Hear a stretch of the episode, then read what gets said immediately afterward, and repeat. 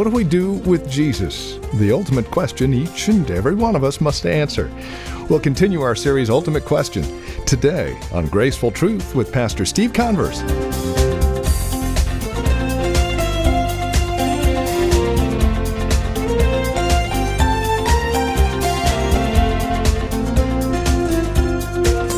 From Grace Bible Church here in Redwood City, hello and welcome to Graceful Truth with our teacher and pastor, Steve Converse. The ultimate question each and every one of us must answer What shall I do with Jesus who is called Christ? It's found here in Matthew chapter 27 and verse 22. The perfection of Christ, that he is loving and holy, and the trial before Pilate all point to this one question, a question that each and every one of us must face at one point in our lives. What shall we do with Jesus who is called Christ? Join us for today's broadcast of Graceful Truth. Here's Pastor Steve Converse.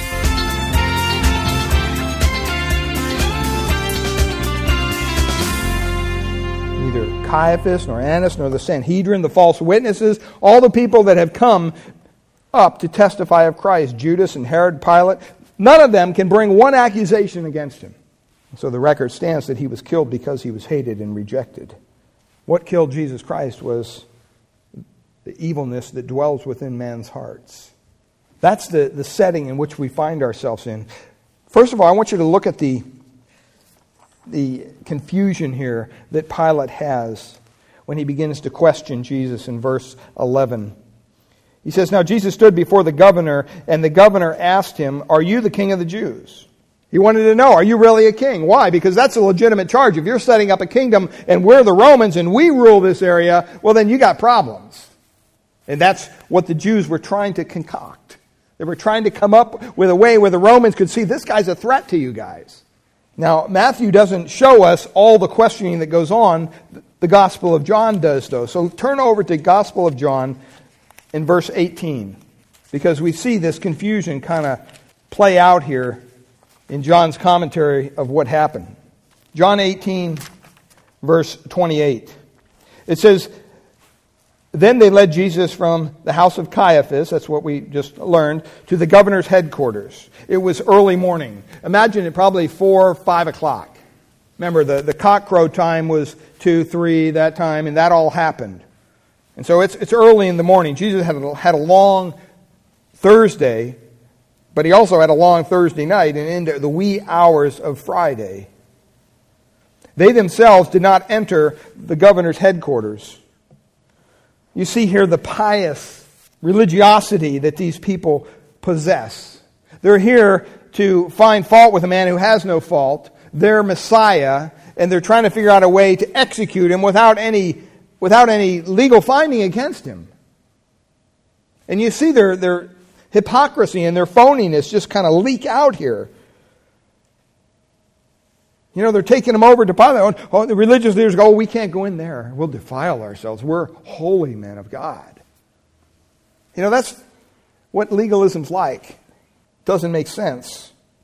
You can talk to someone who holds a legalistic mentality, and they'll you know, chew your ear about something that's purely an opinion. There's nothing in the scripture based one way or the other on whatever you might be talking about. They'll just think, oh, no, I'm right, you're wrong, blah, blah, blah.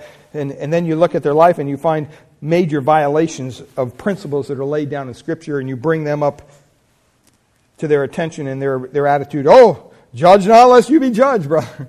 They don't want to deal with their own, you know, two by four that's hanging out of their eye. And that's exactly what was going on here. Jesus was led to Pilate's judgment hall, but they wouldn't go in because the place of the heathens, the place of the, the secular government, was, was a place of uncleanliness in their mind. They didn't want to, to go there. The Talmud actually states that the dwelling places of the heathen are unclean because of the heathen practicing burying their abortions in their houses. Really odd practice. And so the Jewish mindset would have nothing to do with them. And so remember, it's the Passover season. They have to maintain their holiness here. They have to maintain the religi- religiosity and the, and the guise of all their holiness. And so they didn't want to just march right into a Gentile place. And you look at the confusion here. Because the Jews wouldn't go into the judgment hall, that meant Pilate had to come out. In verse 29, tells us there. So Pilate went outside to them and said, What accusation do you bring against this man? In other words, you're here in a legal court. You've called me. You've got me up this early in the morning. You've brought this man before me. What is the problem? What's the issue? What's the indictment? He needed to know what Jesus was being tried for. I mean, that's the first thing that happens in any legal proceedings, right? Someone gets arrested, and then you go and you have a kind of a, a pre-trial hearing. You're there before the judge, and the, the, the, the, prosecutors present the findings. Well, this guy was driving under the influence of alcohol and killed three people, and so here's why we're here today. They, they present some kind of finding. You can't just arrest somebody and put him before a judge and they say, Why is he here? Now, I don't know. That wouldn't be a good answer. Now, I want you to understand the, the history here of how this Roman government worked. Pilate was a Roman governor. He had been placed in this Palestinian area as the Roman ruler. But he wasn't the only ruler.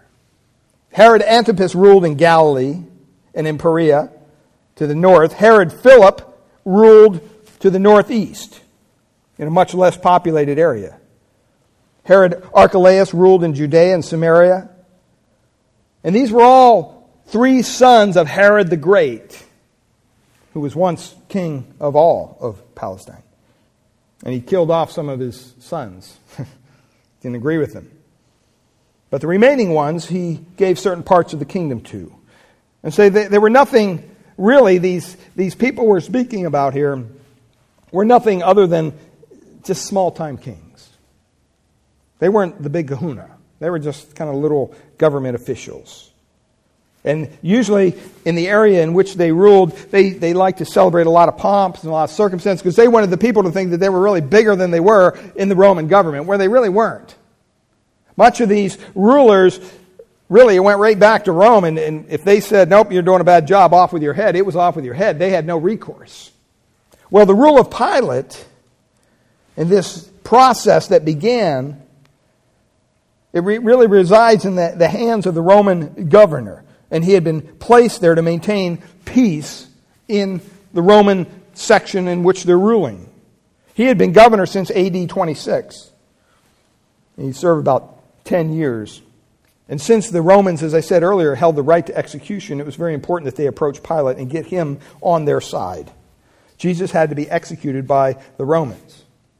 Not only because of the, the way it was, but that's the way it was to be prophesied as well. So he held this court outside there, outside the judgment hall. Jesus was probably still inside there, but the leaders remained outside.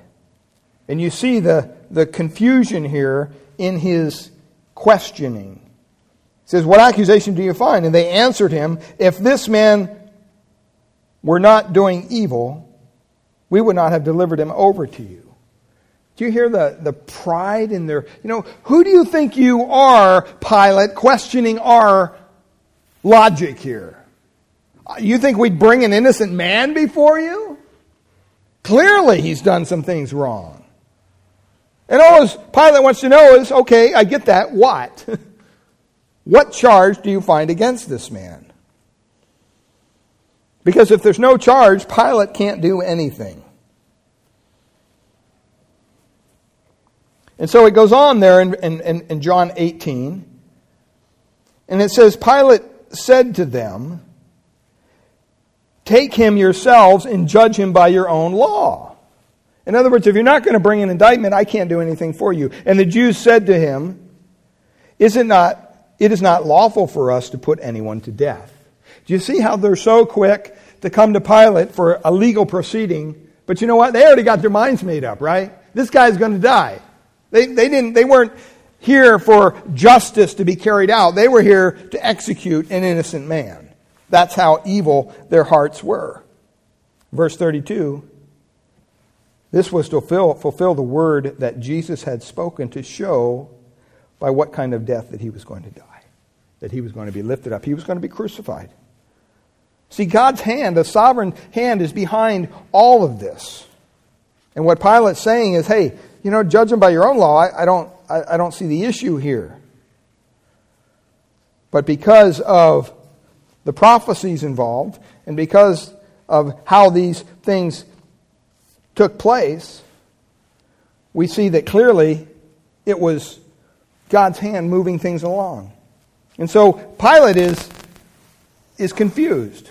He's confused over the sovereignty of Jesus. Is this guy really a king? Is he a sovereign king? He's also confused by Jesus' lack of communication with him. Verse 33 in, in John 18, it says So Pilate entered the headquarters again. He goes back in, he calls Jesus, and he says, Are you the king of the Jews? And Jesus says, Do you say this on your own accord? or did others say it to you about me? See, Jesus wants to know. Jesus is just following the rule of law. Are you accusing me of this, or is somebody else accusing me of this? It'd be like going into a courthouse and saying, the, the judge saying, Well, you know, have you been drinking tonight while you're driving? Well, are you accusing me of that, or is someone else telling you this information? Where are you getting your facts? Jesus answered, or verse 35, Pilate answered, Am I a Jew? Look, look, don't get me involved in the religiosity of this thing. I could care less, is what he's saying.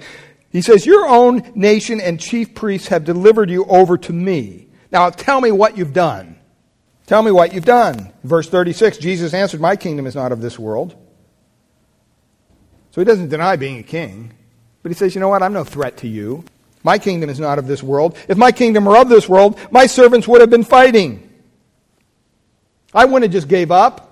If I was trying to somehow overcome the Roman government and, and really take over and kick you out, we would have been doing that. But that's not what we've been doing. Because I wouldn't have been delivered over to the Jews if I was interested in that. But he says, My kingdom is not what? From the world. That principle alone, beloved, if we can hide that in our heart of hearts and understand that God's kingdom is not of this world. You know, I like a news, good news program just like anybody else. And, you know, you get, you know, you, you watch these conventions and you get tied in and you're going, whoa, this is, you know, you, you just get kind of almost addicted to news. You know, and you have just the news cycle this year because the election's coming up, and wow, you got these two men, President Obama and, and, and Romney, and they're going to go head to head. It's kind of exciting. The, you know, it's building up, and it's like, whoa, who's going to win? And yeah, I hear a lot of people, man, you know, if, if this guy gets reelected or if this guy doesn't win, oh man, it's all over. It's just, no, it's not. I already know who's going to win. It's the one who God is going to put in place of authority over us. Whoever that may be. That's who's going to win. Does that mean we don't go and vote? No. We go and we vote. We vote our conscience. We, we vote for the best candidate according to the biblical principles that we understand.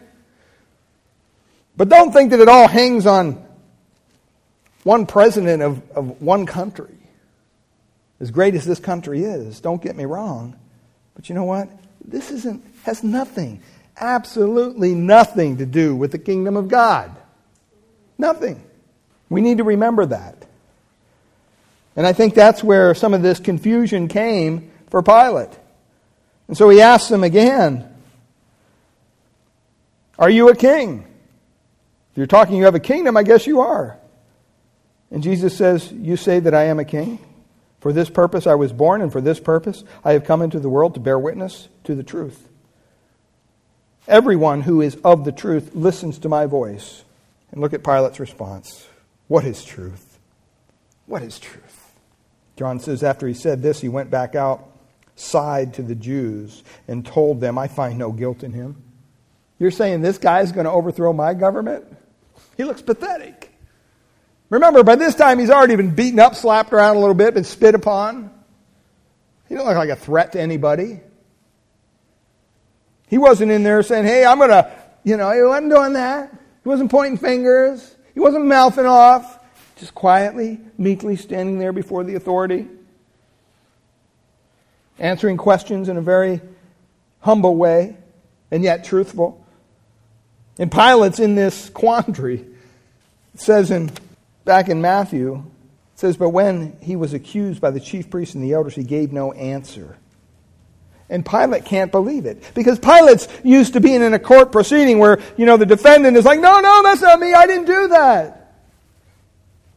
I'm not guilty of that. I want a defense. I want to defend myself. This guy's not saying anything. Jesus is not uttering a word. And it's causing for Pilate to, to kind of pause and say, Man, what's going on here? Don't you hear how many things they're testifying against you?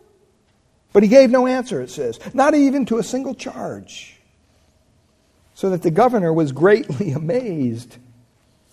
Well, verse 15 tells us that there was a custom that they had in their culture. And that custom would allow for basically the release of a prisoner, anybody they wanted. That person could be released. Now, I want you to understand a little bit here of the situation.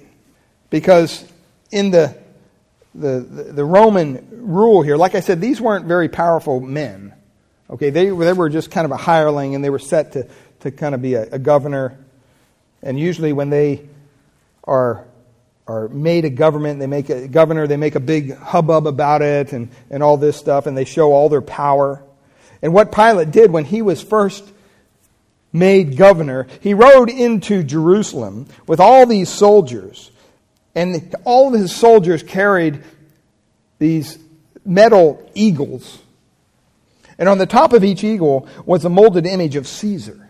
Now, if you know anything about Jews, they don't like any graven image. So here comes Pilate with all these soldiers, with all these graven images, marches in, marching into their holy city. And the Jews believed them to be idols. And they didn't tolerate that kind of stuff. And so what they did is, in response to Pilate riding into Jerusalem, they rioted. And they demanded that he remove all these banners and all these graven images. And Pilate refused. And after he accomplished what he wanted in Jerusalem, he returned to Caesarea there to the headquarters of his operation. And Jews followed him for five days, demanding that he remove all these graven images. But the Jews still persisted. He refused to do it. And finally, Pilate had to call a meeting with those Jews there in Caesarea. And he surrounded them all with soldiers, and he told them if they didn't stop with all their demands, that he'd cut off all their heads. So, in other words, I'm tired of this silliness. I am the governor. If I want to have graven images there, I'm going to leave them there. And if you don't be quiet, I'm going to slice your heads off. And basically, what the Jews did is the Jews bent their necks back and said, Go ahead. We're not going to put up with your graven images. They called his bluff, is what they did. And so there was no way that Pilate could go through this with this ultimatum that he gave him. He couldn't report to Rome that he had massacred many defenseless Jews. That wouldn't go over well. That wouldn't add to the peace of the Roman government. It could have led to a national revolution. But he was there to keep the peace between the Romans and the Jews. That's what his purpose was. And so, what he did, he had to remove all these images. And see, now the Jews were one up on Pilate. And later in his reign, he realized that there was a need for a better water supply in Jerusalem. So he decided to build an aqueduct and to bring in more water. And to do so, he ripped off the temple treasury. He took money out of their, their temple to do so. Money that was devoted to God, in their eyes, holy. And what, guess what happened? The Jews rioted again. And he dealt with them by sending soldiers into this huge crowd of rioting Jews and at the signal, basically, they clubbed and they stabbed many of these Jews to death, which didn't go over well with Rome. And Pilate resided, when he established his residence in Jerusalem, he made shields for his soldiers, and on the shields he once again had engraven the likeness of Tiberius, the, the emperor at the time. And that's a marker of a false god to a Jew. So they demanded that the shields be changed. The Jews did. Pilate refused. And the Jews reported Pilate's actions to Tiberius himself. And what came back from Pilate's supervisor, Tiberius, was to change the shields immediately. What are you doing? You're causing disruption for disruption's sake. I don't need this. And I tell you all that to, to help you understand the predicament that Pilate finds himself here with Jesus the Christ. They bring him before him, and he knows why Jesus is there. In the hearts of the Jews, it was just envy. He had no doubt seen the ministry of Christ, the people that he's healed. He'd heard about it. I mean, clearly he's heard about it because to get an audience with Pilate, you had to have some kind of a correspondence with him. He couldn't just show up. So apparently they had already gone to Pilate and said, hey, this guy's causing disruption. Jesus the Christ, you know who he is. And they tried maybe this a couple times. Well, finally he gives them an audience, and they don't have a charge to bring up. And so here's Pilate stuck between this innocent man, condemning this innocent man, or dealing with these rioting Jews, these Jewish leaders, who are saying, either you do what we say or you know what we're going to do. We're going to go right back to Rome. We're going to cause a lot of problem for you. So when Pilate heard that the religious leaders said that Jesus first started his ministry in Galilee, that was his out. He said, hey, wait a minute. If this guy is from Galilee, I don't have any authority over him. I got to send him back to where he came from. So around 5 o'clock in the morning, he sent him over to Herod Antipas, who was the ruler of Galilee. Pilate hoped that maybe he wouldn't come back. hey, you deal with them. This is, this is beyond me. I don't want to cause another problem with Rome. I'll lose my job. I could lose my head. I don't want these Jews to get upset at me. And so then, you know, the whole story, you, you see his time before Herod Antipas. And Herod Antipas knew Jesus had a great ministry in Galilee. I mean, he was there. He literally removed all disease from Galilee when he was ministering there. Herod Antipas was the one who had John the Baptist beheaded. He was a very immoral and murderous man. And Jesus, for the most part, avoided him, didn't want to deal with him for obvious reasons. But he thought, you know what? Pilate said, hey, if I can get him out of my hair and get him over there, that's fine. So when Herod heard that he was finally going to have the opportunity to meet this Messiah, to meet Jesus, Luke 23 8 says he was very happy to do so. Hey, I want to talk to this guy. I've heard a lot about this guy. He wanted to see Jesus perform a miracle. He, was, he wanted to see him come in and kind of do a little circus act for him. That was his mentality.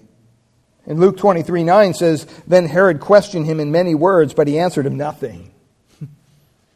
Nothing, not a word. Jesus owed nothing to Herod because Herod did not have the right to judge a man in Palestine. Pilate alone held that right.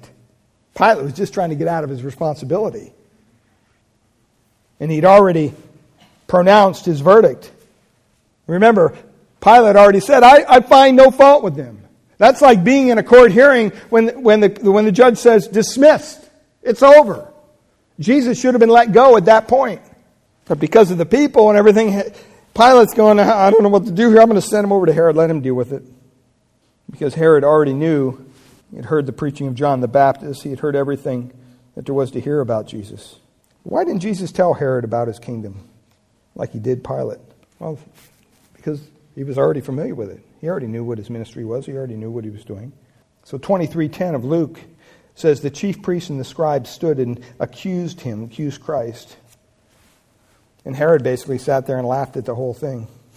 He looked at this guy was beaten up, spit upon, all this stuff. So this guy, you're saying this guy's going to be an insurrectionist? This guy's a king? Yeah, right. And Christ stood before Herod with a face that had been beaten black and blue from blows that were delivered, no doubt, by the temple guard in the hearing before Caiaphas. I mean, he hardly looked like somebody that was going to overthrow the Roman government. In Luke 23 11, Herod says this Herod, the, the gospel says this Herod, with his men of war, treated him with contempt. it says they mocked him, and they put a, a gorgeous robe on him a bright white robe that was commonly worn by Jewish kings. But you know what? In the end, Herod found no fault with him. No accusation there. Couldn't do anything about it.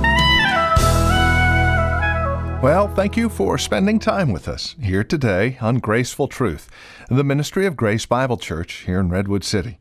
It's our prayer here at Graceful Truth that God would reveal His grace to your hearts through the teaching of His Word each week and we trust you're currently involved in a Bible teaching church in your area.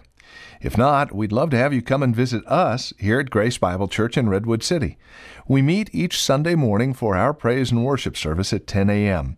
We offer nursery care and Sunday school classes for our children up to grade 5. And if you would like to encourage us here at Graceful Truth, please give us a call at Grace Bible Church here in Redwood City. Our phone number is 650 366 9923.